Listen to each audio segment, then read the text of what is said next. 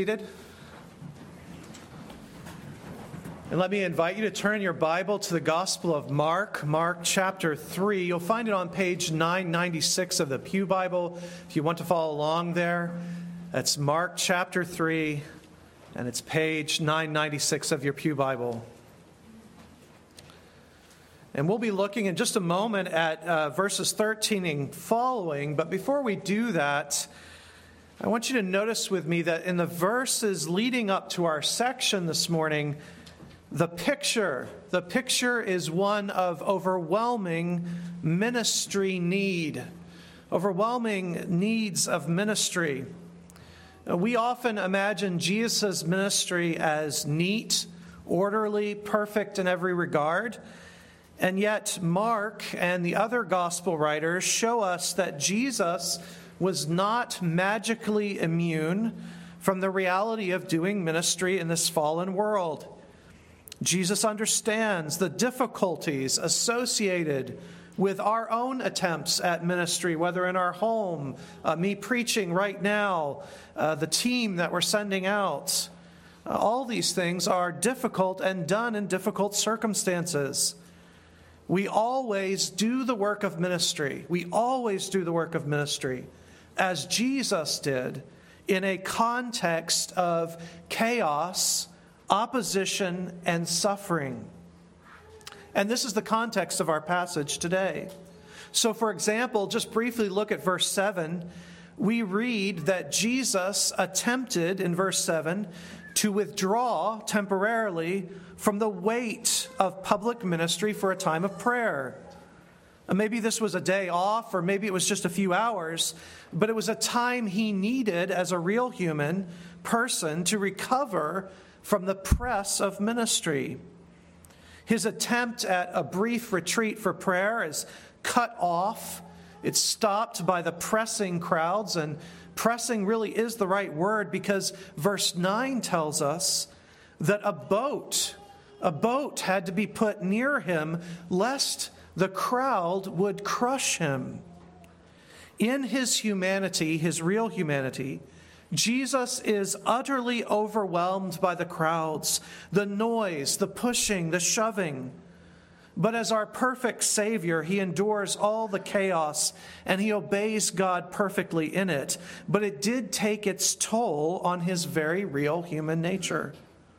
So, in the lead up to our passage today, what we see is an enormous amount of ministry to be done. And Jesus was being stretched beyond the limits of his human nature. In his very real human body, he cannot be everywhere at once. He cannot meet the demands by himself. Alongside that, also remember that Jesus has before him always the cross. In other words, Jesus knows that he will not continue in public ministry for decades. Once he has revealed himself, once he begins to speak and act, once the demons have begun to confess him, things will escalate quickly. His time bodily on earth is short. He doesn't have decades to fulfill his ministry. Jesus will always, he's doing it today, Jesus will always provoke a reaction. He cannot be on earth and not draw all evil and all good to himself, for in him all things hold together. Once his public ministry begins, it is only a matter of time. So, as we read the Gospels, we see that even as he is drawing all the weak and all the oppressed to himself, so also, I hope you see, he is drawing to himself every kind of opposition, every kind of evil. The weak throw themselves at his mercy and they almost crush him in their desire to come to him and be helped. And meanwhile, the evil hurl themselves against him to destroy him. He is, and He always will be, the magnetic center of our universe. His presence on earth, even in His humble form of a servant, is overwhelming in the reaction it creates. Well, these two factors, the overwhelming needs of the people and his upcoming death and ascension to heaven, lead him naturally, I think, to the appointment or the commissioning of 12 of his disciples as apostles. In the light of the crushing needs of the people and the nonstop opposition of demons and false teachers, Jesus appoints 12 men to continue his work and to be his missionaries. Let's this morning look together at the pattern of Jesus' own commissioning of the 12 and how we can grow and learn from it. So, with that introduction, please stand. As is our tradition, we'll read together verses 13 through 19. This is Mark chapter 3. And he, that is Jesus, went up on the mountain and called to him those whom he desired, and they came to him. And he appointed twelve, whom he also named apostles, so that they might be with him, and he might send them out to preach, and have authority to cast out demons. He appointed the twelve Simon, to whom he gave the name Peter, James, the son of Zebedee, and John, the brother of James, to whom he gave the name Boanerges, that is, sons of thunder. Andrew and Philip and Bartholomew and Matthew and Thomas and James the son of Alphaeus and Thaddeus and Simon the Zealot and Judas Iscariot who betrayed him. This is God's word. Let's pray now and ask his blessing on it. Father, we do look to you now to open the word to us, to work through your Spirit, to draw us near to Christ to understand his work here and to profit from it. And so we Father, Father, we pray, be very near to us now as we study your word. Open our hearts to receive it with joy. Take away from us the distractions of this world and of this life, and help us now to devote ourselves entirely to your word. For it is from your word, Father, that we draw all that we need for the Christian life. So bless us, strengthen us now, we pray. In Jesus' name, amen. Amen. Please be seated. As a Christian church, and I hope you sense this in the singing of the Gloria Patri this morning, as a Christian church, our first confession is that we believe in the Trinity. The Trinity. In other words, we believe that Jesus was and is fully God. In Him, to use Paul's words, in Him all the fullness of God dwells bodily. He is, as we confess sometimes on Sunday nights, we'll say the Nicene Creed, we'll, we'll say together, He is very God of very God, begotten, not created. But Jesus' full divinity, and we confess that, of course, his full divinity should not cloud or obscure our confession of his true humanity. He was, and he still is, a true human person. He took to himself a true human body. I, I, want to begin this way this morning because I want to clarify for you what is happening in this passage. Jesus, as God, is truly perfect in all of his works, all of his words, all of his ministry here. His ministry in Mark is immaculate, it's flawless. As Jesus will later tell his disciples, when they are watching him do ministry, they are watching God do ministry. And, yet, don't miss this. This fully divine ministry is happening, as we noted, in the context of war, sorrow, uh, the Roman occupation of the Jewish people. There's opposition, there's illness, there's hunger, there's thirst, there's a thousand other difficulties.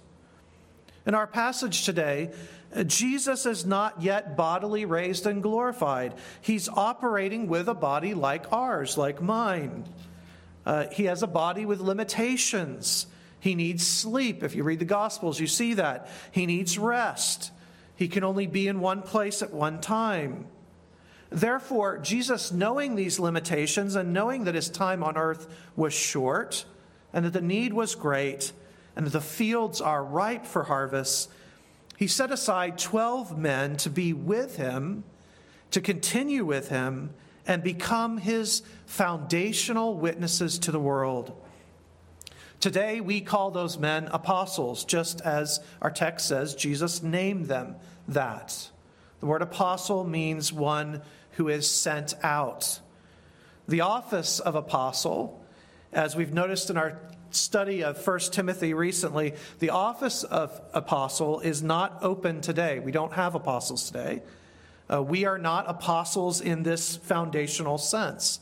This was a one time calling that included 12 men and later, finally, the Apostle Paul as a 13th.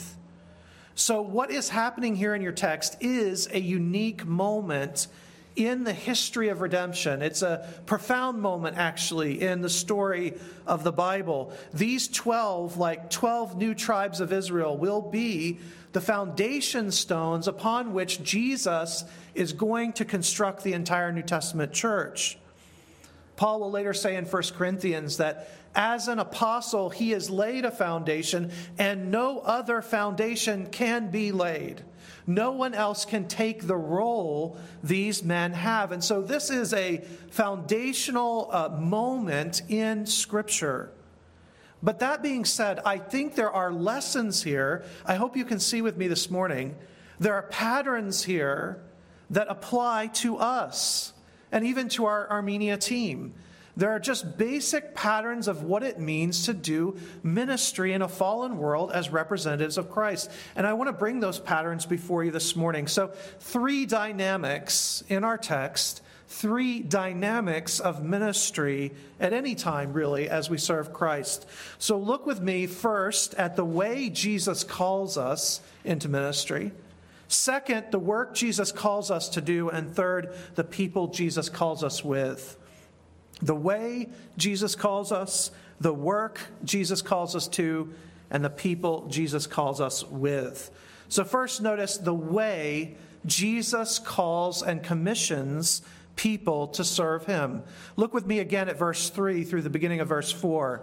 Mark writes, He went up on the mountain, and he called to him those whom he desired, and they came to him.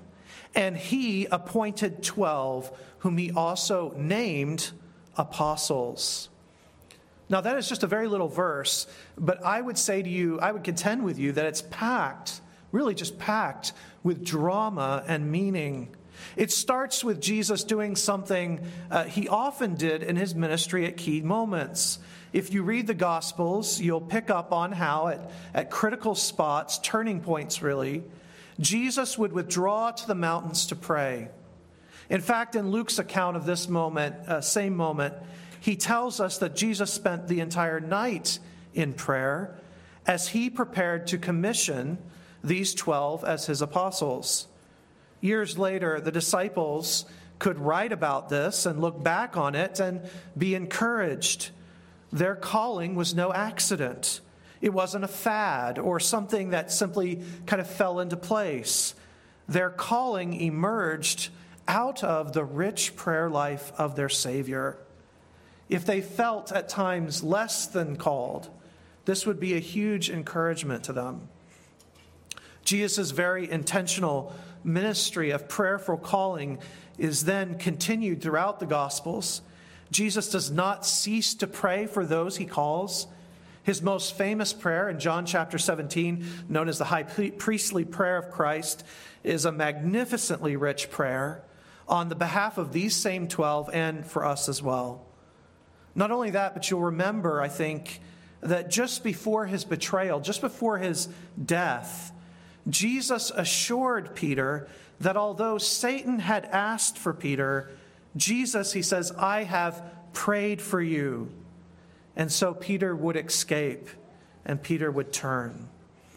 I hope as we each go out to our calling this week and our team goes to Armenia, we can sense a bit of this on our behalf today. Yes, this trip has been, I think, faithfully bathed in prayer, but it is Christ's prayers for our team. It's Christ's prayers for us that can really give us hope and confidence in difficult times. As the calling is prayerful, so it's also commanding. As Jesus moves from now prayer, doesn't he, to sovereignty and to command. Mark's wording is quite intentional. Mark writes, He called the ones he desired, and he called them apostles. Here, Jesus is breaking with sort of the conventions of the time. He's breaking with tradition. In Judaism, in the Old Testament, the student applies to the rabbi to become a disciple, much as our young people apply to colleges. But for their protection and their encouragement, Jesus doesn't wait for them to apply. He sovereignly calls them each. You'll notice in the text, he calls them each by name. He calls those he wants. He invites them then to the mountain to receive from him their commission. Again, I think this was to encourage them so that they could look back years later. Remember, all these men, except maybe John, were martyred, brutally murdered for their faith.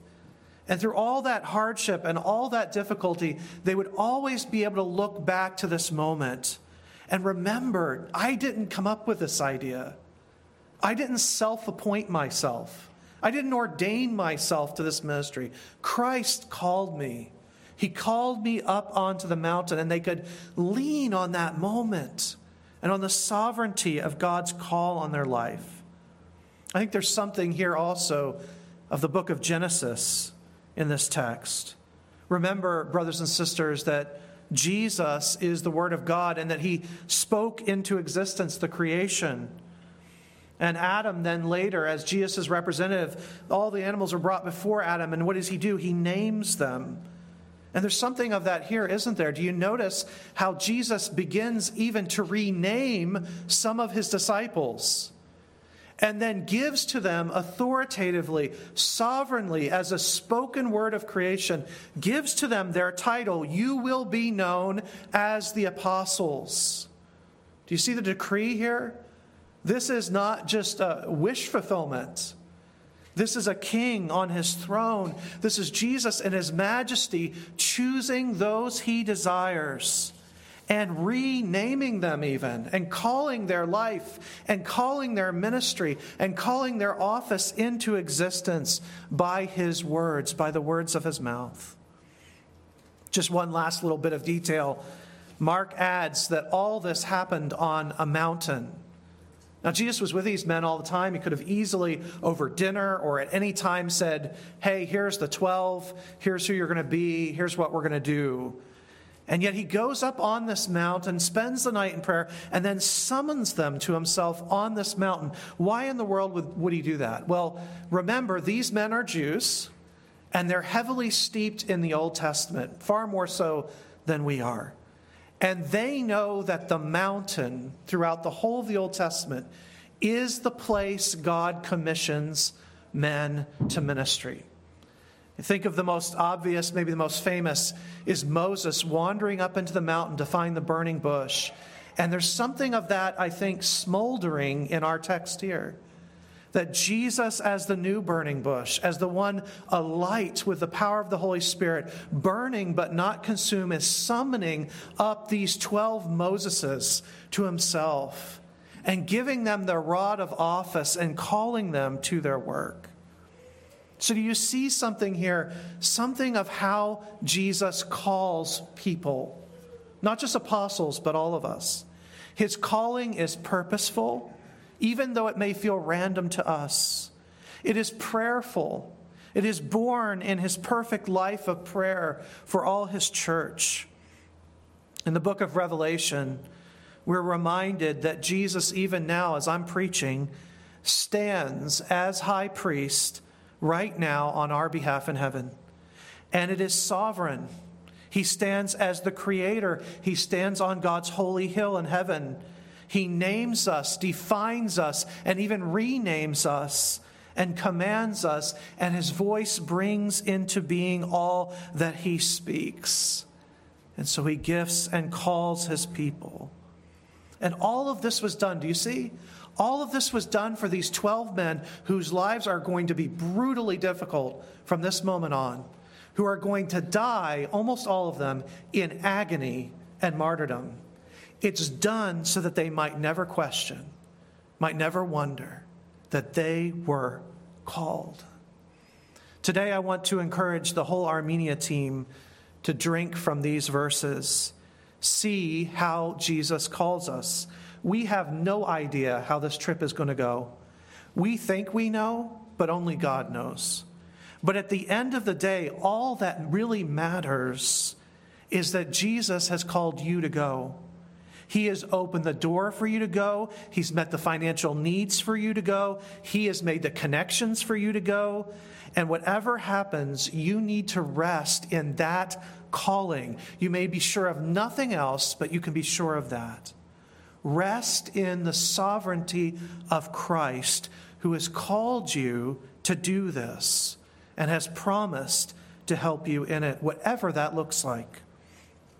But the same is true for all of us. All of us gathered here have a ministry. We are all called to serve others, to love Christ, to share the gospel, to do a thousand difficult things. And we need to be reminded that we too are called to life and ministry. He has given us our spouse. He has given us our children, our job, our singleness, if we're not married, our gifts, whatever they may be. These decisions were not accidents. They were not fate, but purposeful and loving acts of a sovereign Savior, because this is the way Jesus calls his people.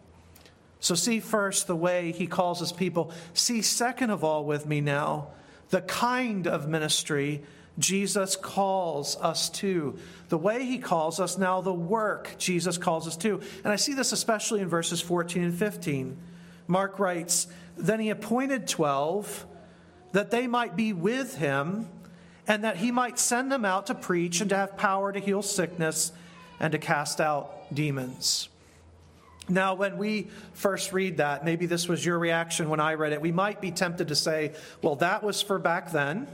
Uh, these were apostles. I'm not an apostle. This is not what I'm called to do. I'm not called to preach. I'm not called uh, to cast out demons. I don't have a gift of healing. I can't go to CHOP in Philadelphia and walk around CHOP's cancer ward and heal all the children. And that's true. Uh, we as a church do not believe that these apostolic gifts uh, exist today. We do believe that people are healed. We do believe as a church that exorcisms happen. I've been around those situations personally. These things still occur. What we don't believe is that anyone today is an apostle in this sense. Uh, Peter was able, the scriptures tell us, Peter could walk down the street and his shadow would fall on sick people and they would be healed. He had that level, that kind of power to cast out demons, to heal the sick, and so forth. Obviously, most of us are also not called to preach. This is a unique calling. These men were called to go to all the corners of the world and systematically and thoroughly teach and preach the gospel. Uh, I have that calling. A few other people in this room have that calling, but in general, we're not all called to do that. But I, I would argue with you this morning that although that's the case, we're not apostles, I get that. The pattern here applies. The basic pattern applies to every one of your lives. This is the way Jesus does ministry in the world. And just notice a few parts of it. First of all, Jesus always calls us to do ministry with him and in imitation of him. Notice what Mark says. Jesus was calling these 12 to be with him. And then as you read through Mark, what you find out that means is they were going to sleep with him eat with him, suffer with him, be on boats with him in storms. They were going to follow him around everywhere he went. There was going to be an imitation, an imitation of the Savior that was to happen in their lives. And, and this was very common at the time. A rabbi would take a student, and, and it wasn't like college. You didn't just go to the rabbi's lectures, you know, for an hour and then go back to your dorm room and study. That's not how it works. In this system, Elijah, Elisha, rabbis with their students, Jesus with his disciples, you lived with them. You learned their way of life. You learned to think like them, act like them, speak like them. Jesus taught, remember the Lord's Prayer, he taught them how to pray. How should we pray? What does it look like to pray in the way Jesus would have us pray? It was a whole life of imitation. And so, whether you're a pastor or you're on the missions team, you're, whatever you're doing, the way Jesus does ministry in the world is not by us sort of becoming ourselves, but rather by us becoming like Christ. It is through imitation. That's why we're called Christians. Literally, little Christs. We're being conformed to his image. We're called to imitate him, to walk with him, to be more like him. And, and that's why ministry happens in so many moments of our lives, not just when you're sharing the gospel with your unsafe friend, but when you're suffering at home, when your child is being a pain and you're being kind and gracious to them, even though they're being disrespectful to you. What are you doing there? You're imitating the patience of the Savior because that's what ministry looks like. Ministry is not just doing certain tasks or putting on some kind of robe or hat or carrying around some kind of staff. Ministry is imitation. And so Jesus says to these men, You 12 are now going to be with me, with me in everything I do, with me in everything I go through, with me in all the bitterness, so that you may come to imitate me in ministry. The second dynamic of how Jesus works, you notice, is that there's always word ministry. There's imitation and there's word ministry. He appointed the 12, Mark says, so that they might be with him and that he might send them out to preach. The disciples here, of course, uh, specifically were called to formal preaching. Uh, the Gospel of Mark that you're holding in your hands right now is the fruit of that. Mark is the spiritual son and secretary of the Apostle Peter. And Mark took the teachings of Peter, he would have memorized them verbatim, and he wrote this gospel, what we call Mark's gospel. Christ works in the world through his word. He always works through his word. Look, there is there's nowhere in the world today, there's nowhere in the world today where the church is growing and people are coming to Christ where it is not centered on the word of God. The Word of God has the power within it because it is God's Word and not the Word of men. The Word of God creates the church. The church does not create the Word. The Word of God creates the church. It brings it to life because it is the Word of God. And so, all ministry that we do, whether it's you're reading the Bible at night to your child, you're witnessing to your coworker, whatever it is you're doing, it will be imitation of Christ and it will be Word focused. Then, just one other dynamic to the way the thing kind of work Jesus calls us to. You'll notice it'll always be marked by conflict. It'll always be marked by conflict. Jesus anticipates that as they go out to do this, they will be opposed. Jesus says, I'm sending you out to preach, and I'm sending you out to cast out demons. Now, think about that for a moment. Jesus is saying, I'm sending you to Israel, to Jews, to people who know God, and there's going to be so much demonic opposition in trying to give the gospel to God's own people that I've got to equip you to cast out demons. Think about that. Think about the opposition that Christ's disciples are going to meet throughout the world as they go forward with this message. And, and, this, I think, brothers and sisters, is a place where, where we are constantly failing, especially, I think, in our day and age. We think that doing this together, even what I'm doing right now, is going to be easy. It's not. God has told us, Christ has told us, you're going to be opposed. This team that's going out is going to be opposed. The darkness is not going to surrender to us at, at the first uh, you know, time we step onto the field of battle. That's not how it works. Your kids are going to oppose you when you try to teach the gospel to them. They're going to oppose you when you try to lead the family in prayer because they're sinners.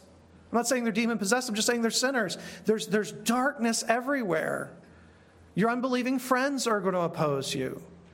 And, and what I think is really lacking in the church today, and I know in my own heart, is courage. We are going to be opposed. There are tons of powers involved in our world that we don't even see that are completely dedicated to stopping us from doing what Christ is calling us to do. And so, even as Jesus is sending them out to imitate him and to share his word, he's saying to them, You're going to go out and you're going to face demons. You're going to face satanic opposition. In other words, just as I am a magnet for all these demonic presences, they notice all through the gospel, they show up to talk to him, they show up to fight with him. He says, So you, as my disciples, are going to be like magnets. You are like the porch light on at night in the summer all the bugs are going to be drawn to you. And that is true for us, it's true for our team. It's true for all who would serve Christ. You are going to bring to yourself, when you, when you become an elder or a deacon, you become a pastor, you go on a mission trip, anything you do for Jesus in this world will be like turning that light on. And it will draw all kinds of darkness all kinds of opposition to you. And so Jesus equips his church with his word, calls them to imitate him, and warns them of the opposition. Well, one last dynamic. We've seen the way Jesus calls us, the kind of work that he's called us to. Lastly, notice with me the people Jesus calls us with. The people Jesus calls us with. Not just to, but with. And you see this primarily in verses 16 through 19. He appointed the 12, Simon, to whom he gave the name Peter, James, the son of Zebedee, and John, the brother of James, to whom he gave the name Boanerges, or sons of thunder, Andrew and Philip, and Bartholomew and Matthew, and Thomas, James, the son of Alphaeus and Thaddeus, and Simon the Zealot, and Judas Iscariot, who betrayed him. As we run down those uh, familiar names, I wonder if you've ever paused just to consider what a strange group of people this was. Uh, this was not the A team we might have expected. It's quite a unique group. Simon, for example, is called a zealot. That is, he was a determined Jewish national. Usually that carried with it a hint of insurrection, maybe possible violence against Rome. At the whole other end of the spectrum, you have Matthew, who was a tax collector, that is, a collaborator with the Roman occupation of the Jews. So, a slimy kind of character. As we get to know these men, I think we're constantly struck with how different they were. After reading about the lives of Peter and John and reading the things they wrote, it's, hard to imagine two men more different than Peter and John and age and their disposition and their writings. On top of that, notice also that some of them are related to each other. Just as people in our team this morning, many of them are related. James and John were brothers, and they were also Jesus' cousins. God often works through families, and so you have brothers and cousins here. Now, that might not sound overly important to you uh, unless you've done ministry before with family members. And if you have, you know there's unique challenges. You know, when you're squabbling uh, a little bit. Uh, we have a unique situation in our church where we have a father and son pair on our session, which is somewhat unusual. They get along really well, but there's unique dynamics, isn't there, when God actually calls family members to serve together.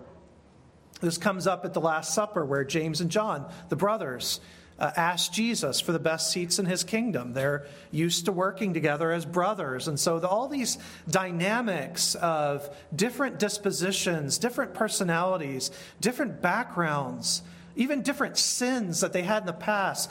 Simon being the zealot, Matthew being the tax collector, Peter being older, John being younger, John being more uh, mystical, if you will, in his disposition, Peter being very direct, very much a man of action. What a group!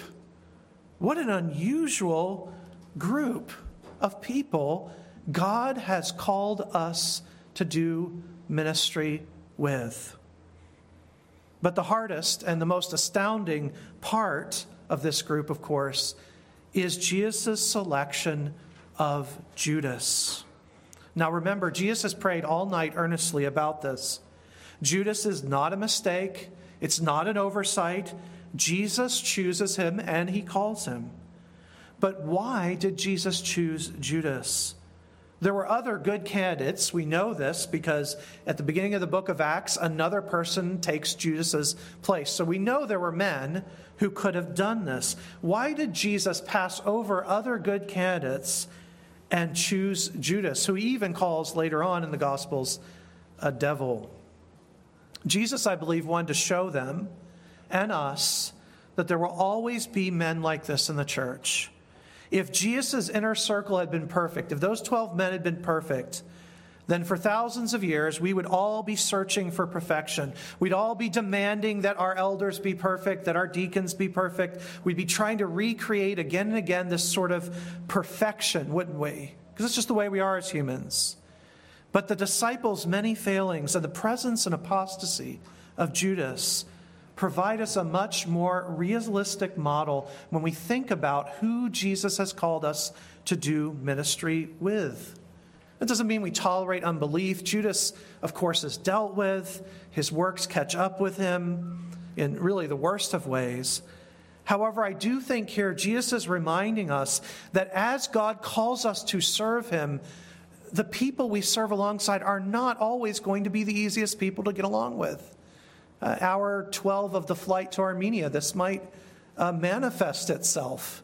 Uh, when you say to yourself, I can't believe I'm doing this with this person, and, and, and they're annoying snoring, or I'm going to have to put up with this dynamic of their personality. This is a motley crew uh, that we're presented here in these verses.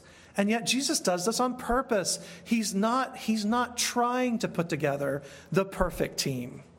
He's putting together sinful men, broken men, who he's calling to serve him. And that's still what he does today. It's what he's doing right now.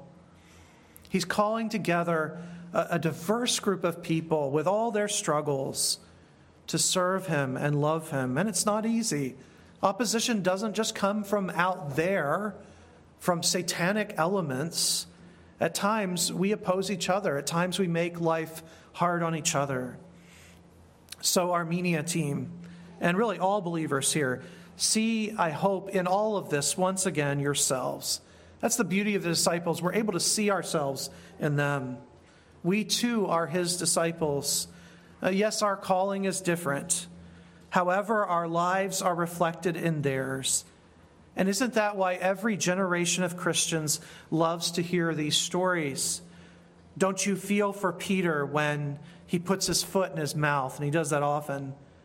Don't you sympathize with Thomas when he says, I can't believe without hard evidence? Yes, there are differences, but following Jesus, learning from Jesus, and serving Jesus still follows the basic outlines presented in these verses. So when you wonder, why am I here?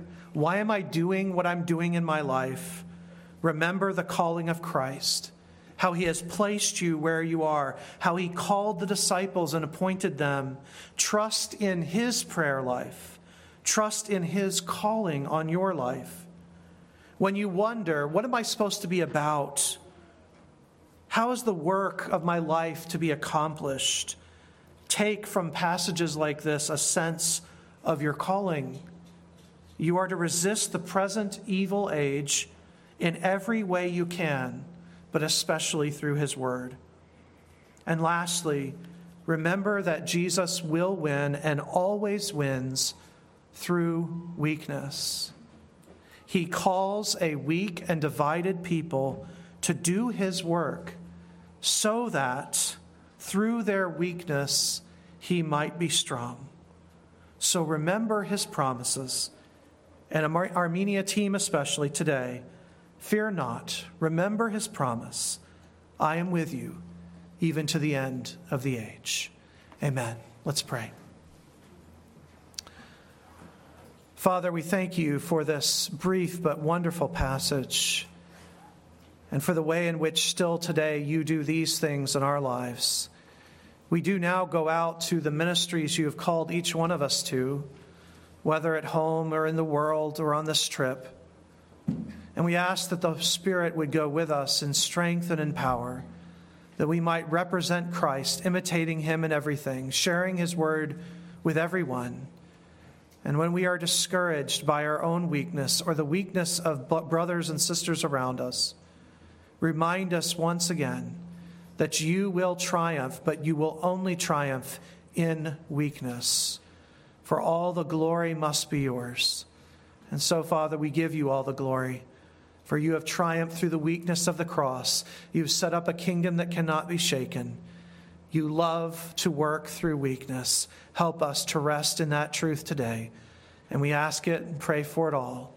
In Jesus' name, amen.